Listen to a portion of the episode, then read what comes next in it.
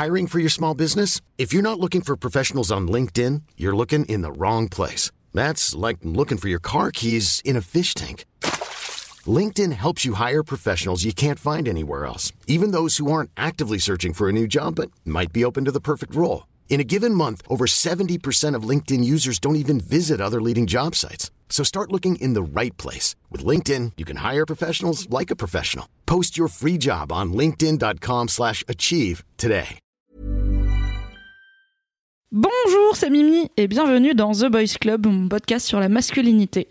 Comme vous vous apprêtez à l'entendre, cet épisode est un petit peu particulier, puisqu'il a été tourné avec Fab, qui est d'habitude mon co-host, qui interviewe avec moi, cette fois-ci c'est lui qui répond à mes questions, et surtout il a été tourné en public lors d'un événement organisé par l'Espace Santé étudiant de Bordeaux. On les remercie très fort pour leur invitation, c'était vraiment une super occasion de rencontrer des mademoiselles et des demoiseaux et d'échanger autour de la masculinité, entre autres sujets. Je vous laisse donc avec The Boys Club de Fab, une édition un peu spéciale. Simone de Beauvoir a écrit qu'on ne naît pas femme, on le devient, mais ce qu'on sait moins, c'est qu'elle a aussi écrit un peu plus tard on ne naît pas homme non plus, on le devient aussi. Car finalement, la masculinité, c'est comme la féminité, c'est un ensemble de codes et de règles qu'on impose à des personnes en fonction de leur genre. Et pour les femmes, c'est très vite devenu une question de vie ou de mort de se libérer de la féminité, puisque c'est ce qui les empêchait d'être citoyennes. Et il a bien fallu, au bout d'un moment, qu'on ait le droit de vote et de travailler, même si on était des petites choses fragiles et trop émotives pour avoir un avis. Mais pour les hommes, ça prend plus de temps. Pourtant, la masculinité, c'est aussi une question de vie ou de mort, puisque ce sont les hommes notamment qu'on envoie s'entretuer à la guerre. Mais c'est là le piège de la virilité, c'est qu'un homme qui, quand il est viril, ne se plaint pas, et il ne se plaint pas non plus de la virilité, sinon c'est pas vraiment un homme. Donc ça fait, on va dire, aussi longtemps qu'il y a de la masculinité, en tout cas des codes de masculinité assez rigides que des codes de féminité, mais ça fait pas très longtemps qu'on y réfléchit et qu'on les déconstruit. Personnellement, le sujet me fascine parce que toute l'humanité me fascine, y compris la moitié euh, qui est un homme. Et ça fait un moment que j'attends que des hommes en France se saisissent du sujet et créent euh, un podcast comme The Boys Club où des hommes parleraient de masculinité et de ce que veut dire pour eux être un homme. Sauf que j'ai attendu, j'ai attendu, j'ai attendu, j'ai attendu quasiment trois ans et euh, grâce au coup de pouce mental de Fabrice Laurent, j'ai fini par dire bah, je vais arrêter d'attendre et je vais le faire en espérant que ça en inspire d'autres. Donc, j'ai lancé The Boys Club, un podcast où, avec Fab, on reçoit un mec et on lui demande de nous parler de son genre. Vous pouvez vous abonner sur les, toutes les applis de podcast pour retrouver les anciens épisodes. On est aussi sur SoundCloud et YouTube. Et aujourd'hui, c'est l'épisode un peu spécial de The Boys Club en direct avec vous à Bordeaux, grâce à l'espace santé étudiant, où Fabrice va nous parler de sa masculinité. Est-ce qu'on peut applaudir Fabrice, s'il vous plaît?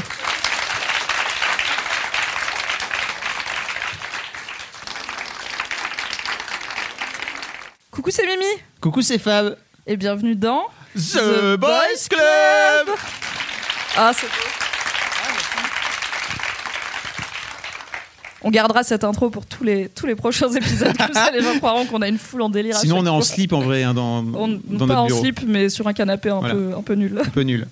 The Boys Club, c'est le podcast de Mademoiselle sur la masculinité.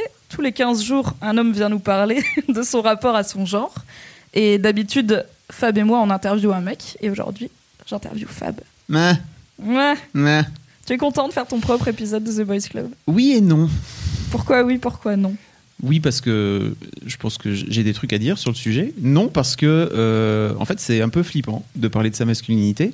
Et est-ce qu'on fait full disclosure ou pas, comme ils disent aux États-Unis? Oui, moi je pense qu'il faut être honnête avec les gens. Tu sais. Je pense que c'est important l'honnêteté. En fait, on, on a déjà enregistré cette discussion, euh, mais il y a Bah, avant que le mois. podcast commence, ouais. il y a un petit moment. Et, euh, et en fait, on, on voulait faire de cet épisode euh, le pilote. Euh, et au final, on a décidé, enfin, on a décidé ensemble avec Mimi que peut-être j'étais pas un bon, un bon test en fait pour un pilote parce que, je- enfin, vous, allez voir, mais j'ai pas mal réfléchi, notamment dans ma position en tant que fondateur de Mademoiselle, n'est-ce pas, qui est un magazine pour les meufs, que j'ai pas mal réfléchi à ma position de mec au sein de la société, n'est-ce pas? Et, et on, on, a fini par le- la foutre à la poubelle, en fait, ce- cette interview. Euh, Parce qu'on s'est dit qu'on la referait mieux. Voilà. En fait, Fab était peut-être, euh, à notre avis, trop avancé dans les questions de masculinité pour que un, un mec lambda, on va dire, qui a jamais réfléchi plus que ça, puisse euh, s'identifier. Et c'était important pour moi et pour nous que le podcast soit accessible et que ça soit pas directement estampillé comme euh, c'est des concepts que je comprends pas, c'est des trucs qui me parlent pas, donc a priori je vais pas écouter au-delà du premier épisode. Donc on a commencé par des profils qui avaient moins réfléchi en fait au sujet. Il y a beaucoup de mecs avec qui j'en parle ou que même j'ai en invité euh, auxquels je demande euh, ça veut dire quoi pour toi être un homme? Et ils sont là. Je sais pas, je- personne m'a jamais demandé, j'ai jamais réfléchi. Alors que Fabi a pas mal réfléchi. Donc on s'est dit que plutôt que de garder son épisode euh, pour, pour le futur, on allait en profiter de cette invitation à Bordeaux pour en refaire un. Mais commençons par le vif du sujet. Ouais. Fabrice, ça veut dire quoi pour toi être un homme? Ah là là, cette question est folle, euh, vraiment. Euh, pour moi, être un homme, euh, c'est déjà une évidence, parce que je pense que t'as jamais l'occasion de te confronter à cette question-là quand t'es un mec. Et je pense qu'on le voit justement dans nos, dans nos premières, enfin dans nos premières interviews. C'est assez compliqué de, de te confronter à, de te confronter à ça. Pourquoi? Parce qu'en fait, quand t'es une meuf, je pense qu'à un moment donné, quand on te, quand on te file euh, euh, la pilule rouge du féminisme. Je sais pas si vous, si vous avez le concept de la pilule rouge euh, du féminisme. C'est le truc que vous prenez un jour et après, d'un coup d'un seul, votre vie change complètement et votre façon de voir les choses change complètement. Les trucs qui étaient pour vous avant assez classiques et, et banals finissent par devenir. Bah, c'est plus de la c'est plus de la drague, c'est du harcèlement de rue, c'est relou. On peut plus ne plus voir le sexisme une fois qu'on a commencé à le voir. C'est comme le logo Carrefour. Il est toujours là. Excellente analogie. Euh, en fait, euh, effectivement, je pense que pour les mecs, c'est pas un truc qu'on subit au quotidien d'être un mec. Et si on le subit, en fait, on s'en rend, je pense, encore moins compte que les filles au quotidien. Parce que, par exemple, moi, dans ma vie, j'ai jamais été euh, discriminé pour quoi que ce soit en tant que mec. Et si j'ai subi quelques railleries, euh, c'était pas parce que j'étais un mec, en fait. C'est juste parce que j'étais en, tant que personne. Euh, et pour moi, le truc de base, c'est si, si vous êtes un mec et que le harcèlement de rue, vous, vous comprenez pas le truc et que vous vous dites en fait les meufs elles en rajoutent trois couches, elles, elles font du cinéma, etc. euh, en fait, ce que vous faites, c'est que vous allez euh, dans un endroit couru un samedi soir, un peu tard, avec une ou deux copines, et en fait, vous vous mettez 5 mètres derrière. Et vous vous rendrez compte en fait à quel point leur vie est insupportable. Et, je continue. Alors je le sais moi maintenant.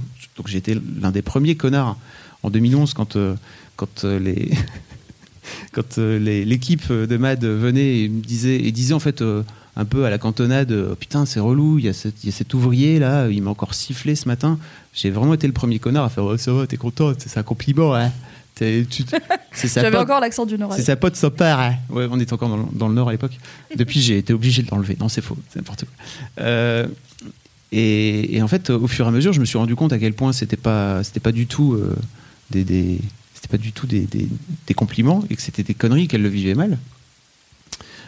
Et au fur et à mesure, je, je continue à m'en rendre compte en fait tous les jours, alors que je sais à quel point votre vie, les meufs, c'est de la merde. Tous les jours, il y, a un- nouveau truc de ah en fait c'est encore pire que ce que je pensais. Très bien, ça, ça ne s'arrête jamais. En tant que mec, en fait, euh, je peux sortir n'importe comment dans la rue. Vraiment, jamais on m'emmerdera. Et je pense que c'est c'est ça pour moi être un mec en fait. C'est déjà de base ne pas pas avoir la, possibilité et, et le, comment dire euh, avoir le luxe en fait de ne jamais se poser la question. En tout cas jusque maintenant. Et est-ce que, du coup, depuis 5 ou 6 épisodes de The Boys Club qu'on a tourné ensemble, t'as appris des choses sur la condition masculine qui t'étaient pas venues à l'esprit Alors non, parce que c'est pas pour Non, faire genre oui, je sais. je- Non, en fait, euh, le, le fait d'avoir euh, euh, le, le fait d'avoir euh, monté euh, Mademoiselle euh, m'a vraiment amené à réfléchir à, à ma condition euh, de mec. Je sais pas si vous avez en tête l'idée de déconstruction. Euh, c'est à un moment donné, donc vous avez cette fameuse pilule rouge que vous prenez un jour, et puis vous êtes obligé de vous changer complètement de façon de voir les choses, et vous êtes obligé de reprendre toutes vos bases et de, les, remettre à zéro en fait et de repartir de ok en fait donc je pensais ça avant et ça c'était une connerie donc comment je fais pour revenir euh, pour revenir à, à zéro pour remettre tout à plat? Donc on appelle ça le c'est un, je sais même pas c'est un truc sociologique je pense hein. Euh, et donc effectivement derrière, derrière l'idée de derrière l'idée de déconstruction euh, j'ai complètement perdu le fil Je te demandais si t'avais appris des choses euh, au fil des tournages de The Boys Oui, Club. j'ai Et été je t'ai obligé- laissé dérouler ton idée que non, pas tant, parce Pas que tant. tu as déjà Parce que vraiment la déconstruction, je l'ai entamée. alors je l'ai entamée il y a, il y a longtemps quand je suis rentré d'abord euh, chez Pimki. euh, donc j'ai bossé avant de monter Mademoiselle, j'ai bossé chez Pimki déjà. C'est bi- c'est bizarre pour un mec de, bosser pour euh, une marque de vêtements de fringues. Vraiment, j'ai des potes qui me regardaient en me disant qu'est-ce que tu vas foutre là-bas Pourquoi tu vas bosser pour, pour, pour des fringues de meufs? Euh, Donc ça, ça a été une première, une première, premier truc, on va dire. Et puis après, la déconstruction, ça a été d'avoir deux filles, enfin d'avoir une première fille qui, m'a, qui allait à l'école maternelle. Et un jour, on lui a dit, euh, j'allais la déposer, moi, tous les matins. Et euh, la, maîtresse lui a dit, elle voulait aller jouer, faire des coloriages. Et la maîtresse lui a dit, alors non, on va pas faire des coloriages, parce que tu vois, là, il y a tous les garçons, on va plutôt avec toutes les filles, elles sont à la cuisine, hein, n'est-ce pas, en train de jouer à la dinette. J'ai pété un plomb, vraiment, je lui dis, mais pourquoi vous dites ça, en fait Pourquoi, c'est quoi votre truc? Elle dit, non, mais elle, pourra se retrouver avec toutes ses copines, ça sera sympa. C'était pas méchant de sa part, c'était vraiment pas une, volonté de, transformer ma, fille en future femme au foyer. Mais c'était vraiment, je me suis dit, mais c'est pas possible. C'est vraiment l'objectif, c'est de, faire rentrer les, filles dans le cadre. Et je pense qu'il y a un truc assez commun, parce que comme euh, je fais effectivement ce, podcast, l'histoire de Daron, où je fais parler des, des, mecs, des jeunes pères, et des, moins jeunes d'ailleurs. Euh, et il y a, y a, ce truc en fait de. C'est plus facile, je pense, pour les pères de filles de se projeter, parce qu'il y a un moment donné où tu es, es, en train de te dire, mais en fait, c'est la chair de ma chair qui est en train de vivre cette merde-là, et qui va vivre cette merde-là, et ça t'oblige, je pense, à déconstruire un peu plus vite. Après, le truc que j'ai appris, c'est sur euh, le donc, épisode 5, euh, William Régeau, qui est donc gay, depuis qu'il a, a, 15 ans. Et donc, enfin, en tout cas. il a. Il l'assume depuis qu'il a 15 ans. depuis il, a, 44 ans. Il a 44 ans. Et euh, effectivement, toute son adolescence et toute son enfance, en fait, autour de, l'idée euh, comment tu fais pour grandir euh, dans un pays comme la France, qui a priori n'est pas non plus. Enfin, c'est pas, pas la Tchétchénie, quoi. à, quel, à quel point c'est compliqué quand tu es un jeune mec euh, homosexuel de grandir dans ce pays-là. S'il y a bien un truc que j'ai que j'ai appris en fait sur euh, sur la masculinité, c'était sans doute euh, ce, prisme-là que j'avais j'avais jamais vraiment été chercher quoi. Et toi, en grandissant, est-ce qu'il y a des trucs qu'on t'a encouragé ou découragé de faire parce que t'étais un mec? Des trucs de filles que tu voulais faire ou des trucs de garçons que tu voulais pas faire Alors l'un des trucs de garçons que je voulais pas faire, c'était jouer au foot dans mon jardin euh, avec mon, frère. Donc j'ai un petit frère qui a un an et demi de moins que moi euh, et une petite sœur qui a quatre ans de moins que moi. Euh, et avec mon frère, on jouait au foot. Il y en avait toujours un, forcément, quand on n'était que deux, comme des cons. il y en avait un qui tirait au but et l'autre qui devait faire gardien. Et, et, en fait, moi, je détestais aller. je vous parle de ça, je sais pas, je faisais 7-8 ans, quoi. Je détestais aller faire gardien. Pourquoi? Parce qu'à l'époque, on avait un chien qui chie au fond du jardin. Et donc, mon frère, ça le dérangeait pas en fait d'atterrir éventuellement dans une merde de, de, chien. Et moi, j'étais là, non, ça ne m'intéresse pas en fait. Non seulement il faut, il faut sauter, et c'est complètement con de sauter après un ballon. Je, le ferai plus tard au basket, notamment. tu as quand même fait beaucoup de basket. bah oui, mais c'est pas pareil en fait. Hein. tu n'es pas obligé d'aller d'aller t'éclater la gueule par terre pour aller attraper un ballon, vraiment. Euh, et ma mère, c'est un truc qu'elle me sent encore aujourd'hui, c'est-à-dire que j'ai 40 ans. Euh, j'ai eu 40 ans en, fin 2017. ma mère continue à sortir cette anecdote de con qui est alors quand tu étais petit, tu te souviens, tu voulais pas aller jouer au foot euh, parce qu'en fait, euh, tu avais peur de tomber dans le caca du chien. Ah, vraiment, c'est vieux cette histoire. J'ai l'impression d'avoir évolué depuis, d'avoir fait des trucs euh, mieux que ça. Et toi, tu continues à me ressortir cette anecdote qui pue du cul, vraiment, parce que j'avais pas envie d'atterrir dans les merdes du chien. donc ça, ça fait partie des trucs. Euh, après, je pense que j'ai jamais été. Euh, tu vois, on m'a pas. Ma mère, mes parents m'ont pas interdit, par exemple, euh, de. De, jouer à la poupée. Enfin, tu vois, j'ai jamais ça m'a pas trop intéressé. C'est plutôt mon petit frère qui jouait à la poupée avec ma petite sœur. Mais comme ma petite sœur avait 4 ans de moins, tu vois, quand j'avais 16 ans, elle en avait 12, c'était un bébé. On n'a jamais eu vraiment de relation, alors qu'avec avec mon frère plus. Mais j'ai pas cette euh, j'ai pas cette sensation là qu'on m'ait interdit de de faire un truc. J'ai été vraiment élevé un peu comme un mec de base, je pense. Euh, et j'ai jamais été trop trop dans ce truc de de tiens en fait euh, il y a un truc que y a un truc de fille, je vais aller faire un truc de fille. Je me posais pas vraiment cette question là. J'ai plutôt j'ai plutôt une, une une enfance et une adolescence où je jouais aux jeux vidéo et je faisais du basket donc. Je sais que ma mère, vous, en fait, ma mère m'a mis au basket parce que mon père faisait du basket à l'époque, mais c'était surtout parce qu'en en fait, elle voulait pas que j'aille euh, que j'aille jouer au foot et que j'aille me crader euh, les vêtements pour pas qu'elle fasse la lessive.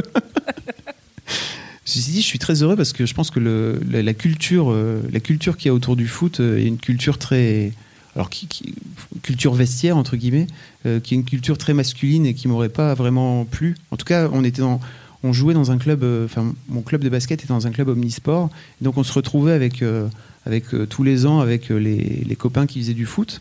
Alors, ils étaient au on se retrouvait au collège, on était au collège ensemble, mais après, on, avait, on faisait chacun différents sports. Et c'est vrai que les footeux, il y avait vraiment une culture bien à part. C'est un truc que je je comprends pas quoi. Donc je suis je suis très reconnaissant. Alors sans doute c'était à, à cause à la base d'un problème de lessive, mais je suis très reconnaissant euh, à, mes, par- à mes parents de, de m'avoir plutôt mis au basket, euh, qui est un sport euh, où effectivement il y a une culture. Alors si tu veux on peut parler des douches. hein. oui, Hein, faisons quand ça. tu veux. Euh, je, je racontais à Mimi que. Mais tu t'en souvenais plus apparemment. Je racontais à Mimi que le truc qu'on faisait dans les douches quand on était ado, euh, c'était euh, de se pisser dessus, en tout cas sur les jambes de l'autre, et de faire en sorte que l'autre ne se rende compte de rien. Donc c'était un peu un jeu. Bon, c'est pas, le pipi c'est stérile, hein, ça va. c'est Pas... non, c'était juste, un, c'était juste une forme. euh, C'était une forme d'amitié virile, mais elle était pas, elle, elle s'incarnait pas dans le, dans le, dans le virilisme. Tu vois ce que je veux dire ou pas? Explicite. Bah, c'est- En fait, euh, il y a- il y avait, on se faisait pas vraiment de. Bah, tu vois, il n'y avait, il y avait pas ce truc de. Ouais, vas-y, on est des bonhommes et on est en. Tu vois Non, Il n'y pas avait du pas tout. de coup de serviette sur les fesses. Mais juste on. Non, mais non. Ah, ah si, j'ai des potes qui faisaient ça, mais moi, je sais jamais. Il y a des potes qui faisaient le coup de serviette, effectivement. Mais moi, ça m'intéressait pas vraiment. J'étais pas dans ce truc-là. C'est juste pipi sur les jambes. Alors, je, je n'ai à titre personnel jamais uriné sur qui que ce soit, parce que c'était pas mon délire. Mais je sais qu'il y a des potes, c'était, ça, ça les faisait marrer de pisser sur. euh, Et puis, c'était pas, il n'y avait pas qu'une vicose, hein, tu vois. Non, c'était, ça tournait un peu. L'objectif, c'était de pisser sur, sur la jambe de l'autre sans qu'il s'en rende compte. Voilà. Ok. Fascinant. Ceci dit, il y a un truc dont je suis très heureux, c'est d'avoir fait du sport collectif. Parce que ça m'a, ça m'a détendu tellement fort par rapport à, à mon corps. C'est-à-dire que dès dès 6-7 ans, en fait, il y a un truc fou qui est, ils, vous mettent tous ensemble dans les douches, ensemble, et en fait, tout le monde voit la top de tout le monde dès que tu as 7 ans. Et à l'époque, t'en fais pas, euh, t'en fais pas une affaire, en fait. Et c'est un truc avec lequel tu grandis. Et donc, euh, j'ai vraiment dû voir beaucoup, beaucoup de bites dans ma vie. Et euh, en fait, euh, pour, si on parle tout de suite de ma bite, euh, je suis en train de mener l'interview, j'ai l'impression, non? Mais je te laisse parce que tu fais Euh, ça très bien. si, si on parle tout de suite de ma bite, en fait, mon rapport à ma bite a été très très tôt apaisé par rapport au fait de- de- d'avoir une comparaison et d'avoir un échantillon de bites euh, tout à fait normal et qui n'étaient pas juste des bites de- d'acteurs porno, en fait, euh, qui étaient des bites euh, de- de- de- de- d'humains normaux. Donc, tu avais, t'avais des mecs qui avaient des, des plus petites bites, donc il y en avait des plus grandes, mais en fait, euh, tu pouvais à peu près échelonner, en fait, étalonner ton, ta, ta tub en disant Moi, ça va, je suis plutôt pas mal, je m'en sors plutôt bien. Est-ce qu'il n'y avait pas des. hum, Pas forcément des complexes, mais en fait, en termes de comparaison, il y a, si tu as commencé à 6-7 ans, il y en a qui sont pubères plutôt que d'autres. Ah oui, Est-ce qu'il y avait cette envie de. Je sais pas, il y a toujours le côté. euh, genre dans Titeuf, il veut, avoir, il veut avoir son premier poil, tu vois, c'est important Ah ouais. d'avoir des poils. Bah, je, me souviens, on était en, colo, euh, en colo va- je pense que la colo est un vrai truc.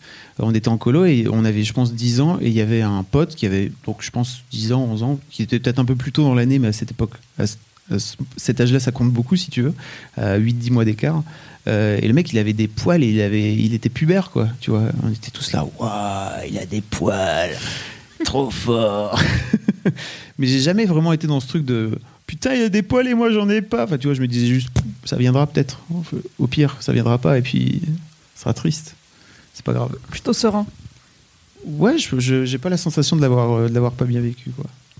Et donc tu disais que avec ta sœur, t'avais pas beaucoup de, enfin, de relations finalement parce qu'elle était plus jeune que toi, donc c'était vraiment ta petite sœur. Est-ce que au- avec les gens de ton âge, t'étais proche de filles? Ou est-ce que t'étais plutôt parce que donc le basket c'était un loisir masculin, la colo t'es en, en tout cas les dortoirs sont ou les tentes sont pas mixtes. Est-ce que t'avais des copines Alors zéro, vraiment Zéro meuf. zéro meuf jusqu'à How the tables avec des meufs. jusqu'à euh, jusqu'à euh, 17 ans. Zéro meuf dans mon entourage, vraiment. Qu'est-ce qui s'est passé à 17 ans? Euh, j'ai rencontré ma femme. La première meuf de ta vie. Ouais, c'est ça. Mais en fait, euh, donc il y, a- il y a toute une anecdote autour de ça, c'est que donc euh, ma femme qui s'appelle Kat, je vais l'appeler Kat, ça ira plus vite. euh, donc on s'est rencontrés quand on est un peu des high school lovers, tu vois. On s'est rencontrés quand elle avait, elle avait 15 ans et moi j'avais 17 ans. Waouh, vraiment. C'était extrêmement jeune.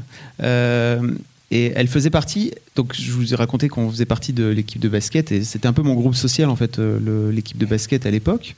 Euh, donc, je fais pas partie des, tu vois, des rockers et tout, des mecs, des, mecs qui fumaient des clopes et tout. C'est pour ça que j'ai jamais fumé, jamais. bof, ça m'intéressait pas trop. Euh, et elle, elle faisait partie de l'équipe de volley dans le club euh, Omnisport. Et donc, ça a commencé à se tourner autour parce qu'on avait tous, effectivement, on avait tous plus ou moins le même âge. Ça a commencé à se tourner autour euh, à, l'âge de 16-17 ans, quoi. Et en fait, moi, au départ, j'étais hyper saoulé parce que donc on fêtait le réveillon de nouvelle année. hyper anecdote.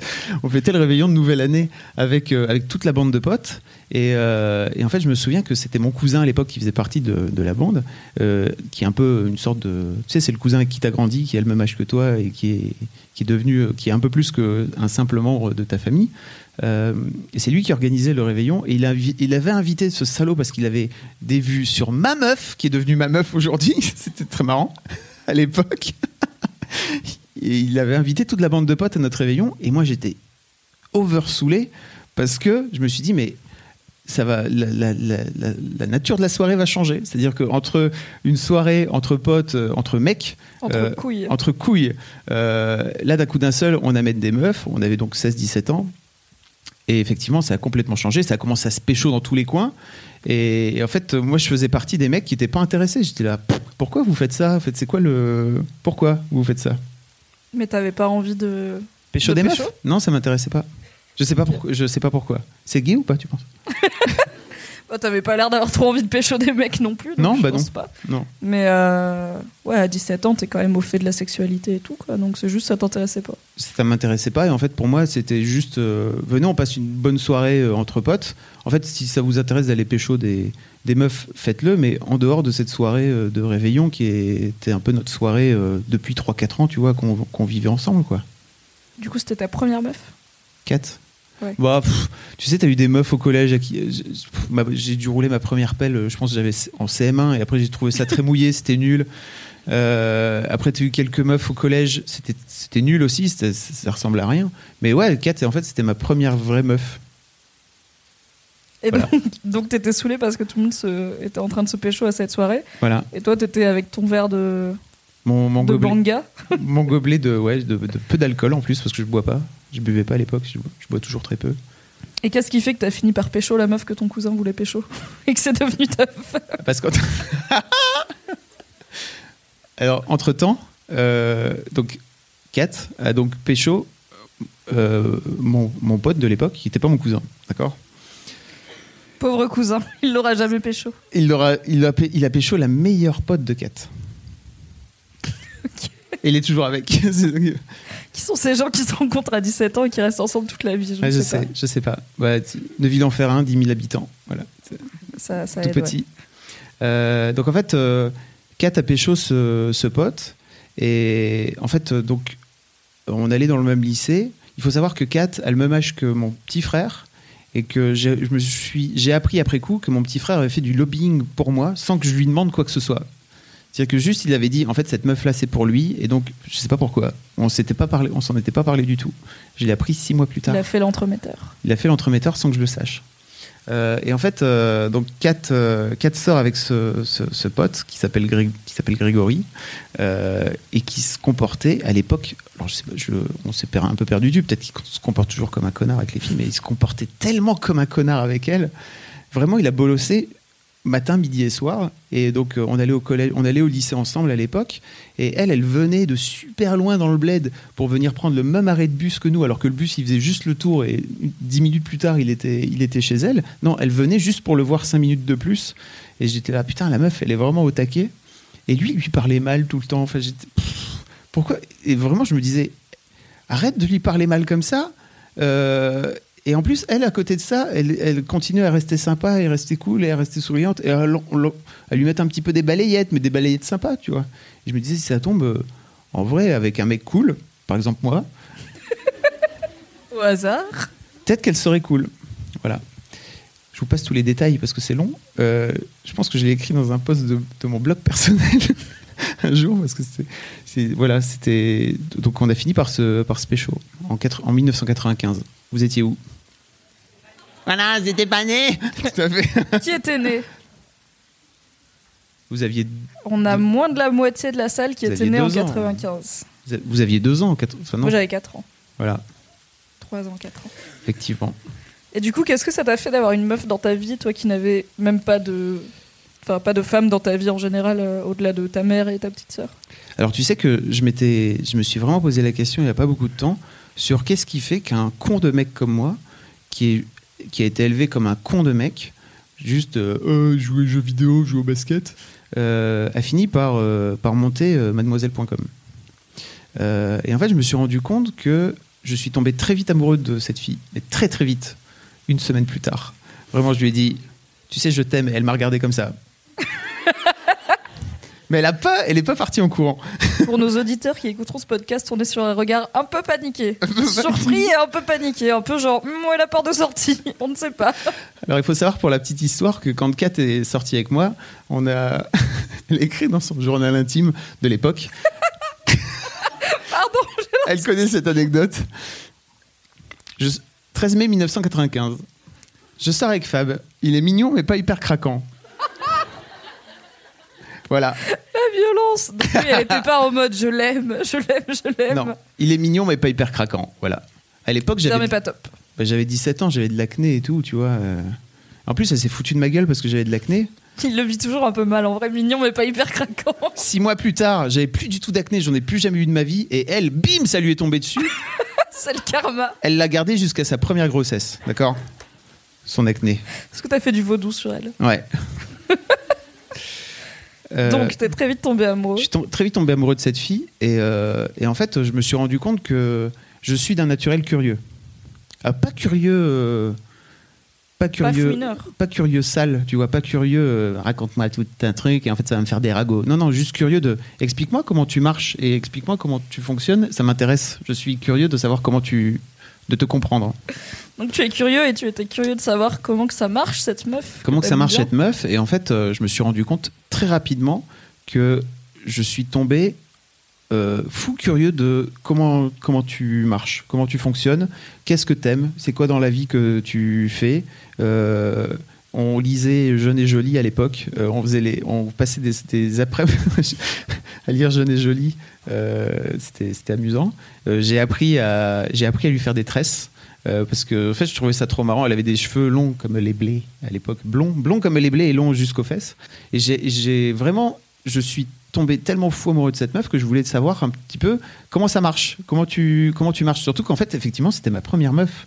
Donc, euh, si tu veux, je savais pas comment ça marchait les meufs, à part ma mère qui se foutait de ma gueule parce que je voulais pas, je voulais pas sauter dans les merdes du chien, et ma petite et ma petite sœur euh, que je- qui était une sorte d'inconnue pour moi parce que juste euh, elle était trop petite quoi. Euh, reviens quand reviens quand tu seras plus grande. C'était pas t'étais pas intéressante. Mais elle avait que deux ans de moins que ta meuf, Quatre. Finalement. euh, oui. Oh my god. Non, deux ans et demi. ça change. Ça change tout à l'époque, d'accord J'avais 15 ans et demi. Donc, euh, ouais, effectivement, euh, effectivement, il y a cette, il y a cette curiosité là qui m'a amené à découvrir un petit peu euh, le, le- en, en tout cas les bribes de comment ça marche les filles. Et par exemple, je me souviens donc euh, comment je sais qu'en 1980 qu'en 1995 dans son journal intime, euh, cette ordure a écrit euh, "Il est mignon mais pas hyper craquant". Euh, c'est que euh, l'été d'après, on est parti en vacances pendant un mois ensemble. Et en fait, je lui ai dit "Tu sais, il y a un truc trop cool. Ça serait vraiment trop bien, c'est que tu prennes tous tes journaux intimes euh, et que en fait on les lise ensemble." Voilà. Alors, ça, non, ça fait pervers ou pas? Je sais pas, non, pas du tout. En fait, à l'époque, c'est hyper bienveillant parce que je voulais juste savoir comment elle, comment elle marchait en fait avant qu'on se rencontre. Euh, et on a, on a passé un, on a passé, vraiment, on passait tous les, tous les soirs à, relire un de ces vieux cahiers. On se marrait vraiment beaucoup euh, à relire ça. Elle, ça la faisait marrer. Et puis moi, j'étais là, putain, c'était marrant comment comment t'étais. Et, euh, et, et de fil en aiguille, en fait, après, je suis rentré dans une, dans une fac. Donc, j'ai fait un IUP. Euh, non pas un IUT, un IUP, je sais même pas s'il existe encore les IUP. Euh, donc c'était, euh, c'est comme un IUT sauf que c'est bac plus 4 euh, et qui communication dans lequel il y avait vraiment 75% de meufs. Beaucoup, beaucoup de meufs, vraiment. Et donc, tu es obligé en tant que mec de te, mettre. Il y avait des travaux de groupe et tout. Donc, on s'est retrouvé dans un, dans un groupe. J'étais avec trois meufs. Et elles m'ont dit, vas-y, viens, on va bosser. Euh, on avait un, travail de groupe à faire pour toute l'année. Et il y avait une annonce en fait de Pimki. Elles m'ont dit, viens, on va chez Pimki. J'ai fait, ok, si tu veux. Donc euh, j'écrivais. euh, L'idée, c'était de faire un consumer magazine à l'époque. Euh, j'écrivais pour euh, toutes les rubriques loisirs. Euh, et elles, elles écrivaient sur la mode et la beauté. euh, et en fait, de fil en aiguille, j'ai fini par rentrer euh, chez Pimki et, de, et en fait de découvrir euh, encore une autre facette qui était euh, les magazines féminins et comment, et donc, comment ça marche encore plus de meufs parce que l'Internet ouvre cette, cette possibilité de, de comment ça fonctionne, comment, fon- comment fonctionnez les gens et notamment par les forums de discussion. À l'époque, chez Pimki, on avait monté un forum de discussion. Donc je vous parle de ça. hein. Je suis rentré chez Pimki en 1998. Voilà. Il y a une fille dans le public qui a fait J'étais née cette Oui, fois-ci. j'étais né. Tout à fait, tu étais né. Euh, et j'ai bossé là-bas jusque 2005. Et en fait, euh, euh, on avait monté un forum, de, un forum à l'époque euh, avec des, les, les- les- les clientes de Pimki, en fait. Et ça parlait, c'est un peu les, c'était un peu l'ancêtre du, du forum de Mademoiselle où ça parlait de plein de choses, sauf de cul en fait, parce que effectivement, à l'époque, le, le, le site de Pimki ciblait un public plutôt, plutôt mineur. Donc on est plutôt sur du 12, euh, 12-16 ans, quoi. Mais moi, ça m'a, fasciné de me rendre compte à quel point euh, il y avait des. Donc à l'époque, j'avais quoi, 21, 22 ans. Il y avait des filles qui avaient euh, 4, 15, 16 ans et qui me foutaient des claques monumentales sur, euh, sur leur éducation, leur vie, parce qu'on on avait une, éducation ou une vie qui n'avait strictement rien à voir. Et moi, j'étais avec mes cons de préjugés de Euh, la vie, c'est comme ça, parce que voilà. Et non, parce que regarde, tu peux regarder les choses complètement autrement. Est-ce que tu penses que c'était lié au fait que c'était des meufs ou juste que. Enfin, est-ce est-ce que tu penses pas que des gamins, des garçons de 15-16 ans auraient pu aussi. euh, Parce qu'ils ont eu une vie différente de toi, tu vois, par exemple, s'ils n'avaient pas été hétéros, ils auraient peut-être pu t'apprendre des choses aussi. Oui, c'est vrai. Peut-être t'aurais t'aurais fait Mademoiseau, du coup. Demoiseau.com. Mais non, parce que ça n'existe pas les, ça existe pas les magazines masculins. C'est vrai. Pourquoi Il y a Pourquoi c'est- Non, Bah, oui, ça existe, mais mais c'est c'est de la mode. c'est pas grand chose. En fait, aujourd'hui, les magazines masculins, ils n'existent pas. Pourquoi? Parce que les magazines, ils sont traités par des verticales d'intérêt. Le sport, les voitures, euh, je sais pas quoi, euh, les jeux vidéo, etc. etc. Les gros seins. Magazine de gros seins. Speaking of, en fait, euh, il y a beaucoup de, de discussions en ce moment, et c'est pas forcément une mauvaise chose, sur euh, les attentes différentes des filles et des garçons en termes de sexualité, parce qu'on arrive à l'époque où tout le monde a grandi avec du porno quasi. Hiring for your small business? If you're not looking for professionals on LinkedIn, you're looking in the wrong place. That's like looking for your car keys in a fish tank. LinkedIn helps you hire professionals you can't find anywhere else, even those who aren't actively searching for a new job but might be open to the perfect role. In a given month, over 70% of LinkedIn users don't even visit other leading job sites. So start looking in the right place. With LinkedIn, you can hire professionals like a professional. Post your free job on linkedin.com/achieve slash achieve today. en accès illimité et avec malheureusement une éducation sexuelle euh, au niveau de l'éducation nationale qui est quasi absente, euh, ou en tout cas très incomplète. Toi, qu'est-ce que tu avais comme idée sur la sexualité avant d'être avec ta meuf et avant d'avoir une sexualité?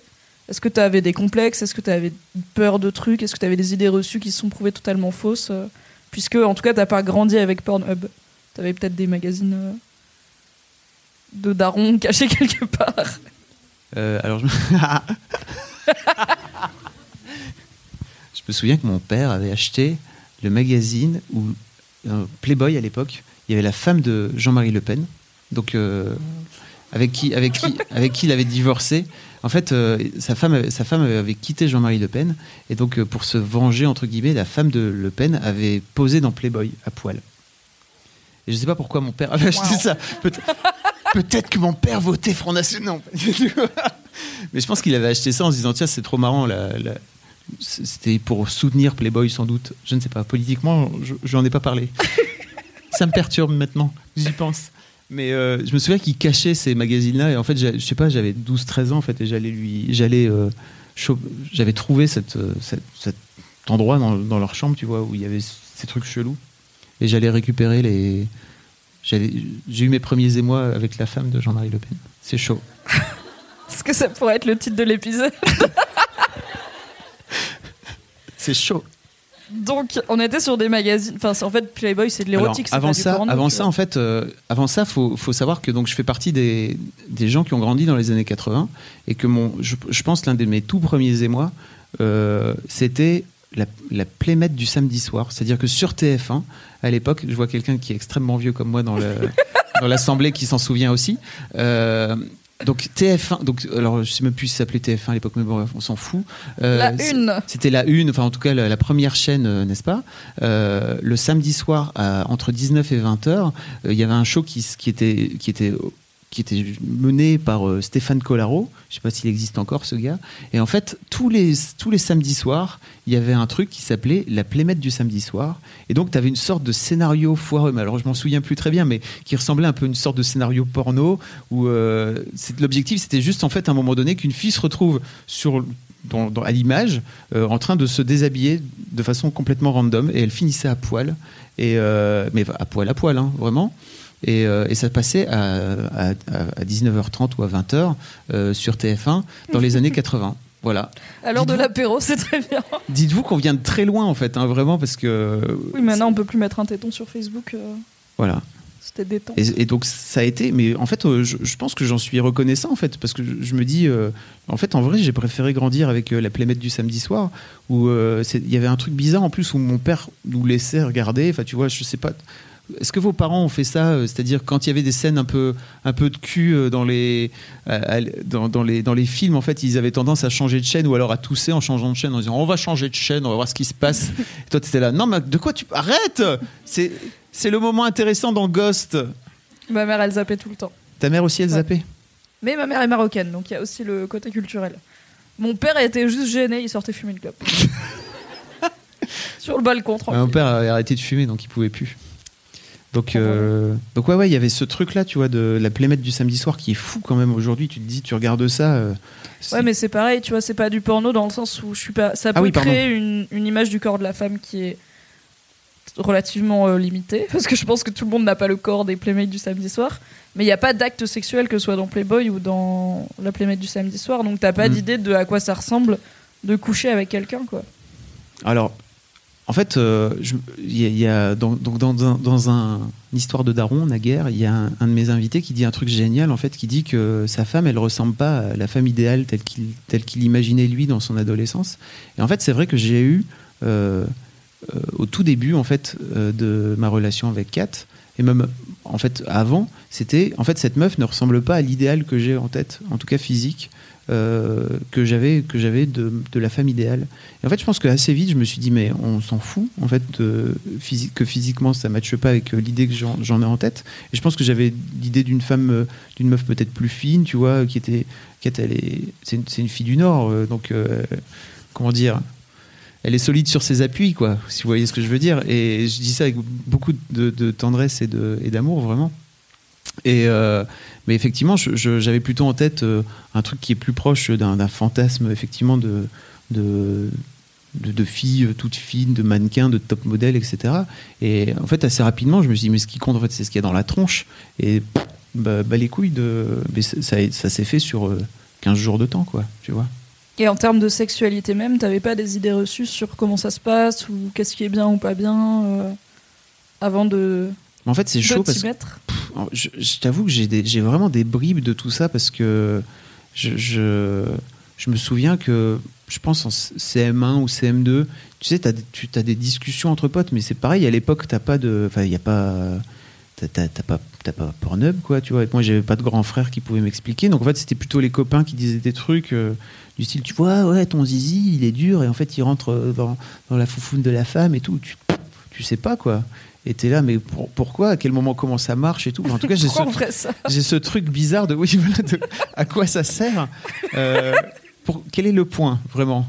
Euh, je me souviens aussi avoir eu, euh, avoir été très étonné en fait de voir euh, parfois mon père faire des remarques sur des filles qu'il trouvait jolies, tu vois. et je comprenais pas à l'époque. J'étais, ah bah, enfin, c'est quoi elle a, des, elle a des jambes en fait? Pourquoi tu dis qu'elle a des, elle a juste des jambes la meuf? Et puis en grandissant, à un moment donné, à 15-16 ans, tu fais, je, je Les vois, jambes, yes. je vois ce que tu veux dire, très bien. Mais en dehors de ça, en fait, euh, en termes de sexualité pure, non, parce que je, je pense qu'on a, on a une grande chance en fait euh, avec Kat, c'est qu'on a tout appris quasiment euh, ensemble. C'est-à-dire qu'on a grandi sexuellement ensemble, on a fait. Alors, spoiler, enfin, disclaimer, non, ma femme n'était pas vierge quand on s'est quand on s'est rencontrés, elle avait déjà fourvoyé. euh, était batifolée, euh, jeune. Avec, euh, avec Grégory le connard ou pas? Non, non, non. Ah, en plus. bien. Puis euh, peut-être, je sais pas. Non, non, je pense pas d'ailleurs. Non, non. le- le- au contraire, elle disait juste, il, il me parle pas trop, il me parle pas bien, donc euh, no possible. Une bonne stratégie. plutôt une très bonne stratégie.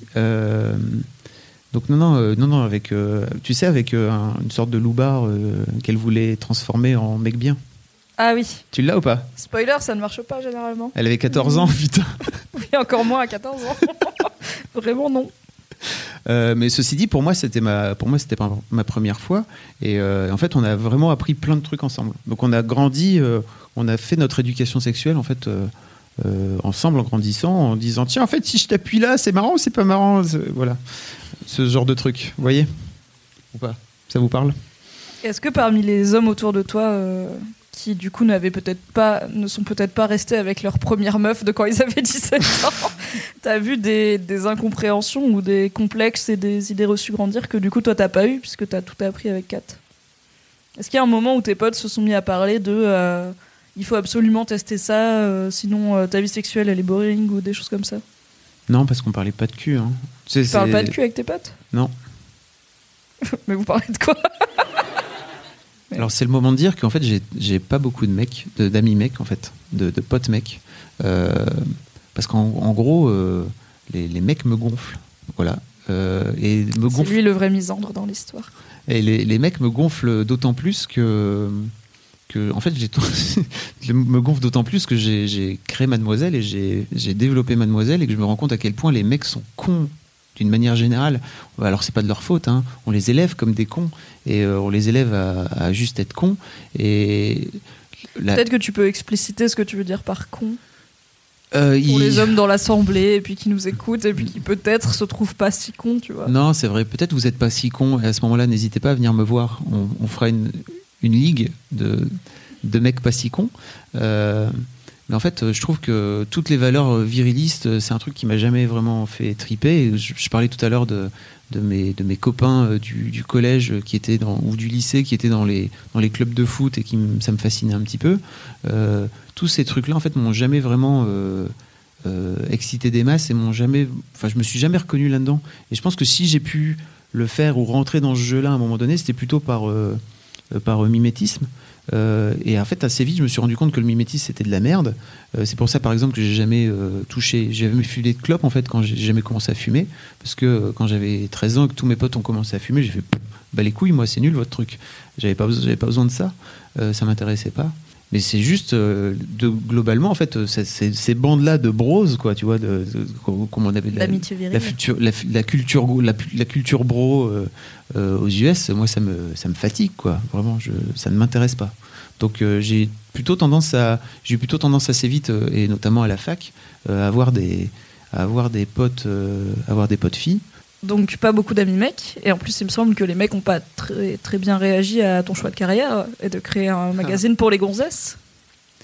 Euh, ouais. Et puis pas beaucoup d'amis mecs aussi parce que je me suis vraiment fait bolos euh, au collège. J'ai fait partie de ces connards euh, qui avaient une bande de, quatre potes euh, et qui euh, en fait étaient des copains qui finissaient toujours par me, par me taper en fait euh, à la fin de. À la fin- ça arrivait à beaucoup de gens, hein, c'est ça ouais. Qui finissaient toujours par me taper.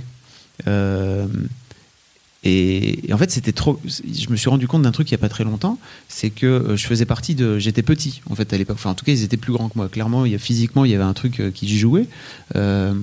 Et donc, ça, ça s'est passé pendant tout le collège, à peu près. en- enfin, quatrième, troisième, vraiment.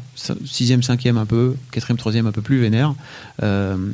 Effectivement, mais, mais j'ai pas souvenir, en fait, que mes parents m'aient vraiment. Défendu, tu vois, enfin en tout cas soit vraiment monté au créneau. Je pense pas non plus vraiment leur avoir raconté plus que ça, c'est-à-dire que c'était juste un truc. euh, Mais est-ce euh, que ça se voyait Genre, est-ce que t'avais des Non, il y avait- de il y avait jamais de marque. c'était du bolossage enfin, Non, il n'y a jamais de marque. Est-ce qu'il y avait des signes d'alerte, tu vois, pour tes parents Non, parce qu'en fait, tu te, tu te fais. En fait, il, me- il me tabassait jamais vraiment jusqu'au sang, quoi, si tu veux. Tu vois, c'était plutôt des, des humiliations et des, et des, Des trucs. taloches. ouais, voilà, des, des trucs qui te laissent en général pas de marque. Euh, et en fait, euh, en, en- ce qui est intéressant, c'est que quand je suis passé de la troisième à la seconde, donc il y a, eu cet été euh, où euh, je changeais de collège et donc a priori je changeais complètement de- d'environnement et d'univers. Euh, et pendant l'été, j'ai pris 15 cm en trois mois. C'est-à-dire que d'un coup d'un seul, j'étais plus le plus petit. Et je pense qu'il y a un vrai truc psychologique qui s'est passé chez moi. Alors je sais pas, il faudrait m'allonger un peu plus longuement, sans doute, euh, mais il y avait un vrai truc de, du fait d'être sorti en fait de, ce- de cette relation qui était très compliquée avec cette bande de potes qui était nulle, euh, de sortir un peu, de, de changer d'univers, etc. Et de me dire en fait c'est bon, je, laisse ce truc euh, passer. Et donc j'ai pris 15 cm et je suis devenu plus grand qu'eux assez rapidement en fait. Et ce qui est cool, c'est qu'après, en seconde, j'avais plus du tout de, de bande de potes. Et j'ai ce copain qui est, que j'ai que j'ai rencontré. Alors, je ne sais pas si ça vous arrivait, mais quand vous, quand vous changez de, de lycée, que vous vous retrouvez dans une classe où vous connaissez zéro personne, vraiment personne du tout, euh, ça a été un peu compliqué pendant une semaine. Et j'avais ce pote, en fait, euh, qui était à l'époque juste un mec euh, euh, qui avait l'air chelou aussi parce qu'il était tout petit, il était tout trapu, euh, il avait des cheveux, euh, il avait une coupe des années 90, euh, un mulet, n'est-ce pas? Euh, il, riait très fort il, était, il aimait beaucoup les jeux vidéo. À l'époque, on jouait à la Super Nintendo, d'accord? Et en fait, ce mec m'a vraiment sauvé la vie parce que on, est, on a commencé à se, à se lier d'amitié et assez rapidement, je me suis rendu compte que je le, j'ai commencé à le bolosser. C'est-à-dire que je- vous savez, ce fameux truc de bah, les, les, comment dire, les harcelés finissent euh, par devenir des harceleurs. Euh, j'ai commencé à faire ça avec lui et il a eu ce réflexe génial en fait. Et coucou Gilles, si tu m'écoutes, parce que vraiment, tu, je pense que tu m'as vraiment sauvé la vie. Où il m'a simplement dit, mais avec un naturel et, et une vulnérabilité folle, euh, mais pourquoi tu, pourquoi tu fais ça en fait? C'est pas cool parce que ça me fait du mal. Et là, je- vraiment, je me suis fait, ok, le mec, qu'est-ce qu'il est en train de me dire? Je suis sorti, j'ai vraiment eu la sensation à ce moment-là de sortir de moi et en fait de me voir en train de reproduire le schéma que j'avais j'avais subi en fait pendant tout le collège. Euh, et, en fait, je me suis dit, mais c'est vrai, je suis complètement con, je suis désolé. Et en fait, plus jamais de ma vie. Après, j'ai été con avec les gens. En tout cas, j'ai fait en sorte de pas être trop con, jamais en faisant exprès, en tout cas. Euh, et ça m'a, euh, en fait, ce, ce gars m'a, ce gars m'a sauvé la vie. Donc, je pense aussi qu'il y a ce truc, tu vois, de, de, ce, ce mec était pas, un, était pas un bro, quoi, tu vois. C'était un, un mec euh, trop sympa qui, qui dessinait, qui était, ma- euh, on, on se moquait des filles, mais en fait, euh, on se moquait des filles parce que elles étaient un peu teubées et que pas teubées, ouais, c'était des On parle caricatures. quand même des gens qui se faisaient pipi dessus dans les vestiaires. hein. Donc, euh, Un avis à prendre avec des pincettes. Mais les filles, en fait, elles jouaient un rôle de filles et ça nous faisait marrer. oui, elles étaient nunuches et puis, euh, Voilà. Et donc, euh, voilà. puis vous, vous étiez des garçons. on se moquait un peu d'elles euh, de façon un peu, un peu ironique. C'était marrant. Et j'ai perdu ma question. C'était pas du tout ça ma question, mais c'est pas grave. Oui, si, ma question c'était sur les, le fameux sujet des mecs qui pensent que t'as créé un magazine de Ah oui. meufs pour, Oh là là. Pour des objectifs qui auraient peut-être été les leurs, et du coup je suis très contente que ces mecs-là n'aient pas créé un magazine de meufs. mais donc il y, a les- il y a les deux schémas. Il y a les mecs qui pensent que t'as créé un magazine de meufs pour toutes les baiser. Non, vraiment, on ne fait pas ça. Il a une femme, tout va très bien. non. Et euh, les mecs qui pensent que t'as créé un magazine de meufs parce que t'es gay. Non plus, je crois. Dis-moi si je me trompe. Bah, je pense pas. Je pense pas. Après, euh, peut-être ça arrivera un jour, je sais pas. Oui, peut-être. j'ai pas la sensation aujourd'hui, j'ai 40 ans, que je vais avoir une seconde vie. euh, tout nouveau au monde, tu sais. Euh, ouais, ouais, en fait, c'est un truc vraiment qui me, qui me revient beaucoup. Euh, c'est fou parce que moi, la première fois que j'ai eu, j'ai eu droit à ce truc, c'est-à-dire que j'avais créé Mademoiselle, et, euh, et la première fois que j'ai eu droit à ce truc, c'est je me suis retrouvé face à des, face à des mecs qui avaient créé eux, leur site, et en fait, on, on déjeunait ensemble, et le mec euh, d'emblée me dit euh, Putain, toi, t'as trouvé le bon créneau, quoi. Et, et, je, en plus, en- mais je suis tellement teubé parce que j'ai pas les codes à ce moment-là. Et je lui dis je, je, bah, Le bon créneau, tu veux dire euh, marketing, je sais pas, non, en fait, tu vois, je lui dis non, j'ai pas, j'ai pas fait d'études de marché, tu sais, juste, je me suis dit, ça pourrait être sympa de faire ce magazine-là à ce moment-là. Et le mec, il me fait. En fait, le mec pense, je pense que le mec à ce moment-là pense que je lui réponds je lui fais une réponse officielle, n'est-ce Oui, pas je pense que vous êtes en double bluff tous les deux, genre. Il a pas benchmarké les petits culs, ok. Et il me fait non non mais tu vois bien de quoi je veux parler. Il me fait un, il me fait un clin d'œil et là je fais ok. Le mec pense que je les baisse toutes. Et, euh, et en fait ça m'est revenu extrêmement souvent. Et il y a toujours ce truc en fait qui me qui me qui me court après, enfin depuis depuis des années et des années où euh, j'ai eu un jour un article dans Stratégie où euh, euh, la meuf présente Mademoiselle un peu comme comme moi comme mon harem. Alors elle le présente pas comme ça, mais c'est mais le, toujours mot cette idée de et... de harem qui me fait extrêmement gringer. Moi, je suis pas à l'aise avec ça parce que c'est pas du tout mon, mon objectif dans la vie. Oui, puis c'est pas notre rôle non plus en- à nous, en tant qu'employés de Mademoiselle, c'est pas hyper flatteur non plus pour, bah, pour nous, quoi. Enfin, D'une manière générale, on est pas juste là en sous-vêtements à manger du raisin et à sucer des bites, on bosse quand même un petit peu. J'aimerais bien faire que ça de mes journées, mais bon. C'est tellement sexiste comme vision des trucs. ça enfin, personnellement, ça me rend fou. Mais bon, c'est pas grave. hein, ça fait partie des trucs qu'il faut que qu'il faut que j'affronte. Et, et en fait, aujourd'hui, ça me donc c'est un vrai truc pour moi parce qu'aujourd'hui, les mecs qui me disent ça, ça me permet de repérer les queutards, quoi. Parce que les queutards, les mecs qui qui sont juste là pour pour baiser les meufs, ils me ils me renvoient tout de suite cette image-là, en fait. Ils me renvoient tout de suite ce truc de on Parce sait- qu'ils pensent que tout le monde est comme eux, tu penses? Ils pensent que tous les mecs sont comme eux? Je pense qu'ils pensent que j'ai j'ai pas monté Mademoiselle juste pour, euh, pour monter Mademoiselle. Ils pensent que j'ai monté Mademoiselle juste pour pouvoir pécho le plus grand nombre de meufs. Voilà. Donc ils partent de ce principe-là. Ce qui pour... En fait, ça m'intéresse parce que ça pourrait les mettre en danger, tu vois. D'arriver limite frontalement et de dire t'as monté mademoiselle pour toutes les niquer, ce qui sous-entend disent que. pas comme ça. si- Non, C'est ça le mais truc. tu, mais tu le vois quoi. Mais Enfin, maintenant, tu je le le vois. vois dans, leur, dans leurs yeux qui sont juste. On sait de quoi tu parles, mon pote. Et comment tu réagis? Donc toi, tu... ça te permet de les reconnaître, mais comment tu réagis? Est-ce que tu mets les points sur les i clairement, genre pour, ton... pour info, je ne nique pas mon équipe Ou est-ce que juste tu t'as plus envie de leur parler J'ai plus trop envie court. de leur parler en fait, parce que pour moi, c'est vis dans ton truc et euh, en fait, euh, je, je, je sais même pas parce que ça me désarme tellement en fait que, je- en fait, si un jour un mec vient me faire une, une remarque très désobligeante, euh, je vais le recadrer, c'est-à-dire que, mais quand c'est jamais aussi, Oui, c'est jamais aussi clair que ça, quoi. Donc euh, c'est plutôt, on sait, on sait pourquoi t'es, on sait.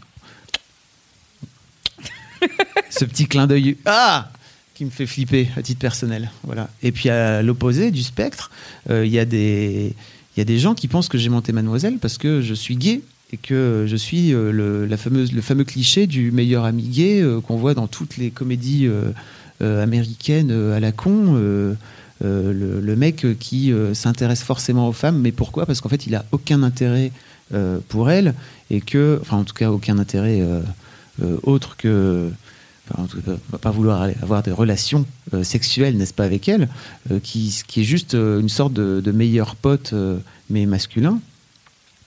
Euh, et j'ai une anecdote là-dessus, c'est que donc on organise des, gros stuff. hein. Si un jour vous avez l'occasion de venir à, Paris euh, un week-end de gros stuff, surtout n'hésitez pas. C'est sans doute les meilleures soirées que j'ai jamais vécues. Et je dis pas ça parce que c'est nous qu'on les organise, hein, vraiment. Et, euh, et en fait, il y a une lectrice qui vient me voir et qui me dit, alors deux heures du mat dans une grosse stuff, bon, elle est un peu picolée, hein, elle est clairement pas, elle est pas au top de son game, quoi. Et elle vient me voir, et elle me dit, ah, c'est toi qui as monté Mademoiselle et tout, c'est super, bravo pour tout ce que tu as fait, machin. Tu me fais un peu penser à mon père, hein, tu sais. Je suis, ah, pourquoi? Parce que mon père, il s'appelle Fabrice, comme toi. Ah, ok, cool. Et puis, il est gay, comme toi aussi. Et sur, le moment, je pense que c'est une blague parce que vraiment, c'est amené de façon. La meuf est sûre que je suis gay, vraiment. Elle est elle a fait Toi, t'es gay, ok? Je, je sais pas pourquoi elle pense ça. Et, et en plus, moi, comme un con, je suis fait Bah non, je te jure, je suis pas gay. Elle fait Mais si t'es gay, enfin, de Enfin, si t'es gay, pourquoi tu dis que t'es pas gay? Bah parce que je suis pas gay, je suis hétéro. Et je lui dis, tu sais, on est en 2010. euh, En plus, elle me fait, tu sais, on est en 2018. Enfin, tu peux le dire que t'es gay, c'est bon. Je, je suis- je sais. Et en plus, si j'étais gay, mon pote, j'en aurais fait vraiment une- un truc de marque, quoi. Tu vois Je suis gay. Non, pas du. Enfin, ridicule. Pourquoi?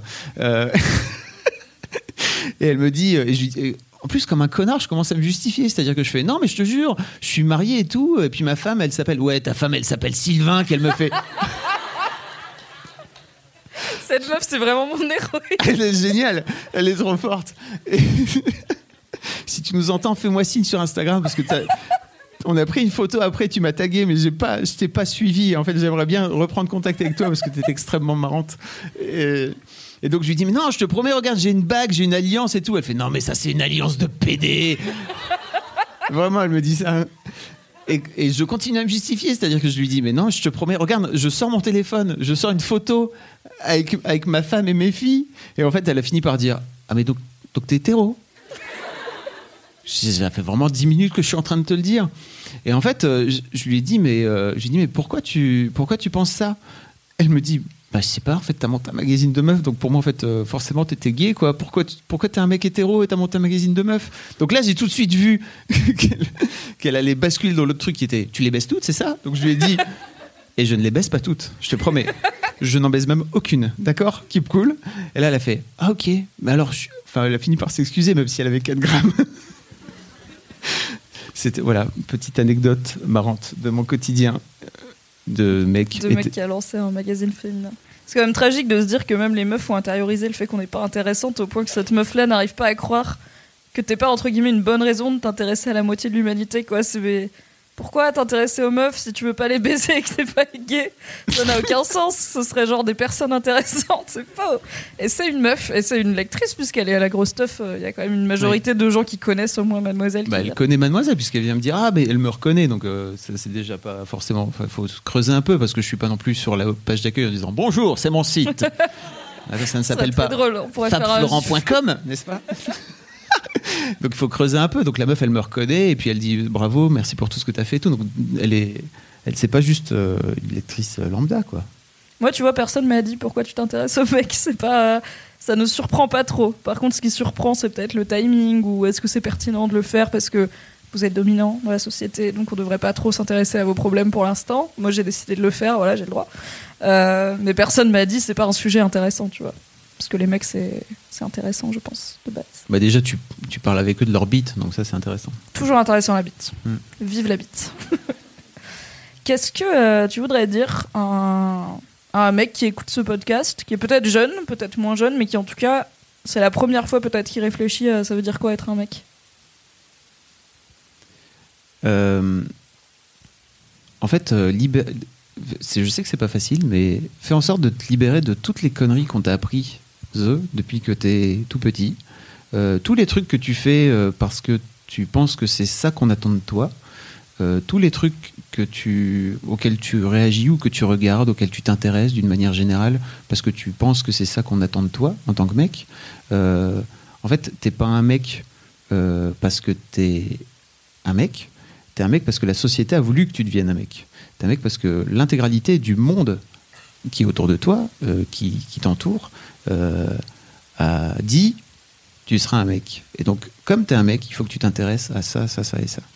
Et euh, je pense que tu peux te demander, en fait, qu'est-ce qui m'intéresse vraiment? Euh, C'est quoi mon, c'est quoi mes vrais centres d'intérêt? Et pas les centres d'intérêt que que tu penses qu'on attend de toi.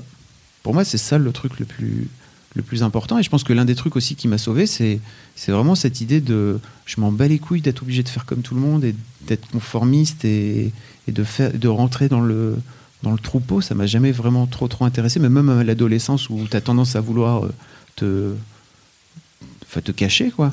C'était pas un truc qui me qui me branchait. Moi, je faisais juste ce que je voulais et puis voilà quoi. Ce qui m'amène sans doute aujourd'hui à faire mademoiselle. Puis à, à me faire interpeller par des meufs de 22 balais. T'es gay Ça me va bien. Si c'est le prix à payer, ça va. Oui, puis c'est pas comme si c'était une insulte. C'est juste une fausse idée sur toi, quoi. Bah oui.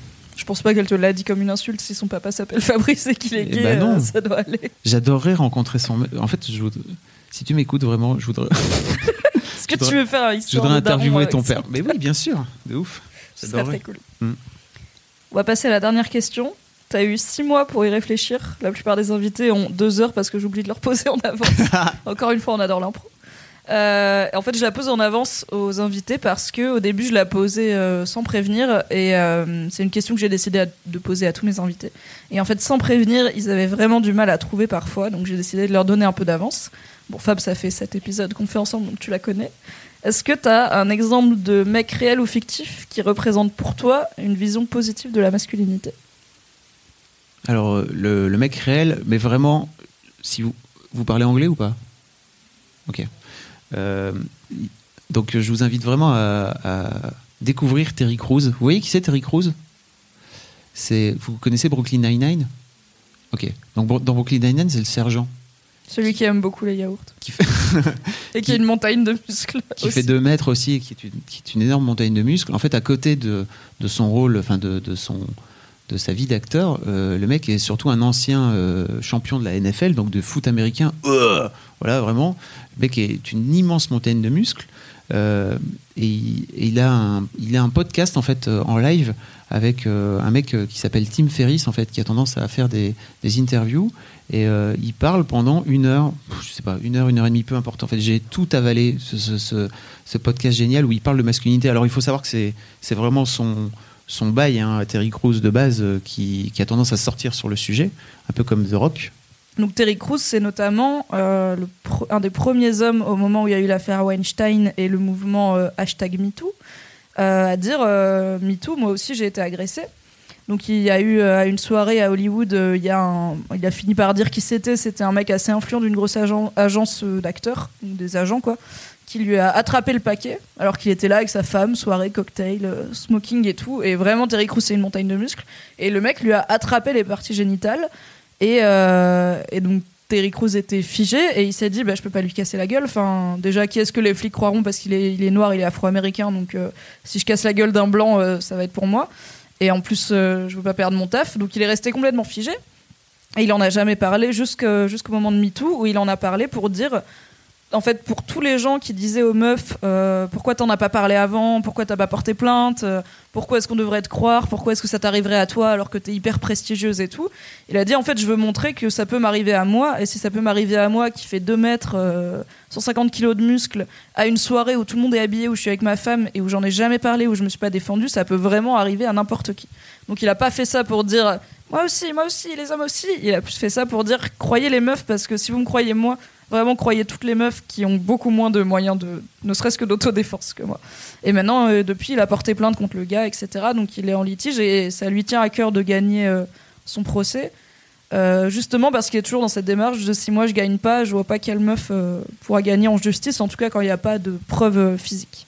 Soyez la personne que vous voulez être et peu importe ce qu'on essaye de vous obliger d'être, soyez qui vous voulez être. Dans ce podcast, il parle surtout de vulnérabilité. Et en fait, il explique pourquoi il a, il a laissé euh, ce mec euh, lui faire ça. En fait, il explique que depuis qu'il est tout petit, il deal avec. euh, alors, je sais plus quel terme il utilise, mais genre, il, il deal avec les, les bâtards, quoi. C'est-à-dire que, en gros, il a toujours négocié. Ah oui, je sais plus comment il, il dit qu'il Il négocie les, justement négocier avec les enfoirés. négocier avec les enfoirés, je pense un truc comme ça, où il dit que son père est effectivement complètement. Alors, comme tu dis, euh, une relation pas top, son père était complètement fucked up. euh, et donc, il disait qu'il a toujours négocié avec lui pour faire en sorte qu'il blesse personne. Enfin, le, mec était hyper violent, etc. Et après, il s'est retrouvé euh, au foot américain avec un coach qui était lui-même fucked up aussi. Donc, il a négocié aussi avec lui. Et donc, il dit après, tu te retrouves dans ta carrière à négocier aussi avec des gros bâtards, avec des fils de pute. Et tu te retrouves euh, dans ta carrière hollywoodienne à te retrouver avec un mec qui t'attrape par le paquet. Donc en fait, tu, tu ne fais rien d'autre que de reproduire ce schéma. Euh, il parle énormément de vulnérabilité. Enfin, ce, podcast, on vous mettra dans le, mettra dans le lien quand, euh, quand le podcast sortira. Mais ce podcast est, vraiment fou euh, parce que il parle de tellement de choses. Il parle de justement d'accepter sa part de vulnérabilité quand t'es un mec, d'accepter de pouvoir pleurer. Il raconte que dans, ses, dans les vestiaires, quand il était joueur de pro NFL, en fait, euh, il sortait son chevalet, il faisait des, portraits euh, des, de ses coéquipiers, donc il peignait en fait. le mec disait Pourquoi tu sors? C'est pas du tout le délire hein, de la NFL. Je sais pas si vous voyez un peu les énormes molosses. Euh, donc, donc tout ce, tout ce, ce podcast en fait qui dure ouais, peut-être une heure, une heure et demie, est vraiment pour moi m'a m'a fait ouvrir les yeux. Je t'ai dit Mimi de l'écouter. Je sais que tu l'as toujours pas écouté parce Non. que tu es comme ça. Mais j'espère que vous écouterez Bordeaux euh, cette recommandation de ma part. Merci beaucoup Fab. Est-ce qu'on peut applaudir Fab? Le panneau applause Merci. Merci beaucoup. Merci Mimi, c'était cool. Merci et merci à toutes, à toutes et à tous d'être là. Merci à toutes et à tous d'avoir écouté cet épisode un petit peu spécial de The Boys Club avec Fab, ce cher Fabrice Florent. Si ça vous a plu, vous pouvez vous abonner sur une plateforme de podcast, votre préféré, ainsi que sur YouTube, car maintenant j'ai une chaîne rien que pour moi qui s'appelle The Boys Club. C'est facile, il n'y a pas de piège. Abonnez-vous, lâchez des pouces bleus et des commentaires si vous êtes sur YouTube. J'irai vous mettre des cœurs et du love. Et si vous écoutez ça en podcast, mettez s'il vous plaît des commentaires et des étoiles sur iTunes, idéalement 5, car ça permettra à The Boys Club d'être mieux référencé et comme ça on sera plein à l'écouter et comme ça on vaincra la masculinité toxique et on vivra dans un monde plus doux. Merci beaucoup, rendez-vous dans 15 jours pour un nouvel épisode. Bye bye Planning for your next trip? Elevate your travel style with Quince. Quince has all the jet setting essentials you'll want for your next getaway, like European linen, premium luggage options, buttery soft Italian leather bags, and so much more. And it's all priced at 50 to 80% less than similar brands. Plus, Quince only works with factories that use safe and ethical manufacturing practices. Pack your bags with high-quality essentials you'll be wearing for vacations to come with Quince. Go to quince.com slash trip for free shipping and 365-day returns.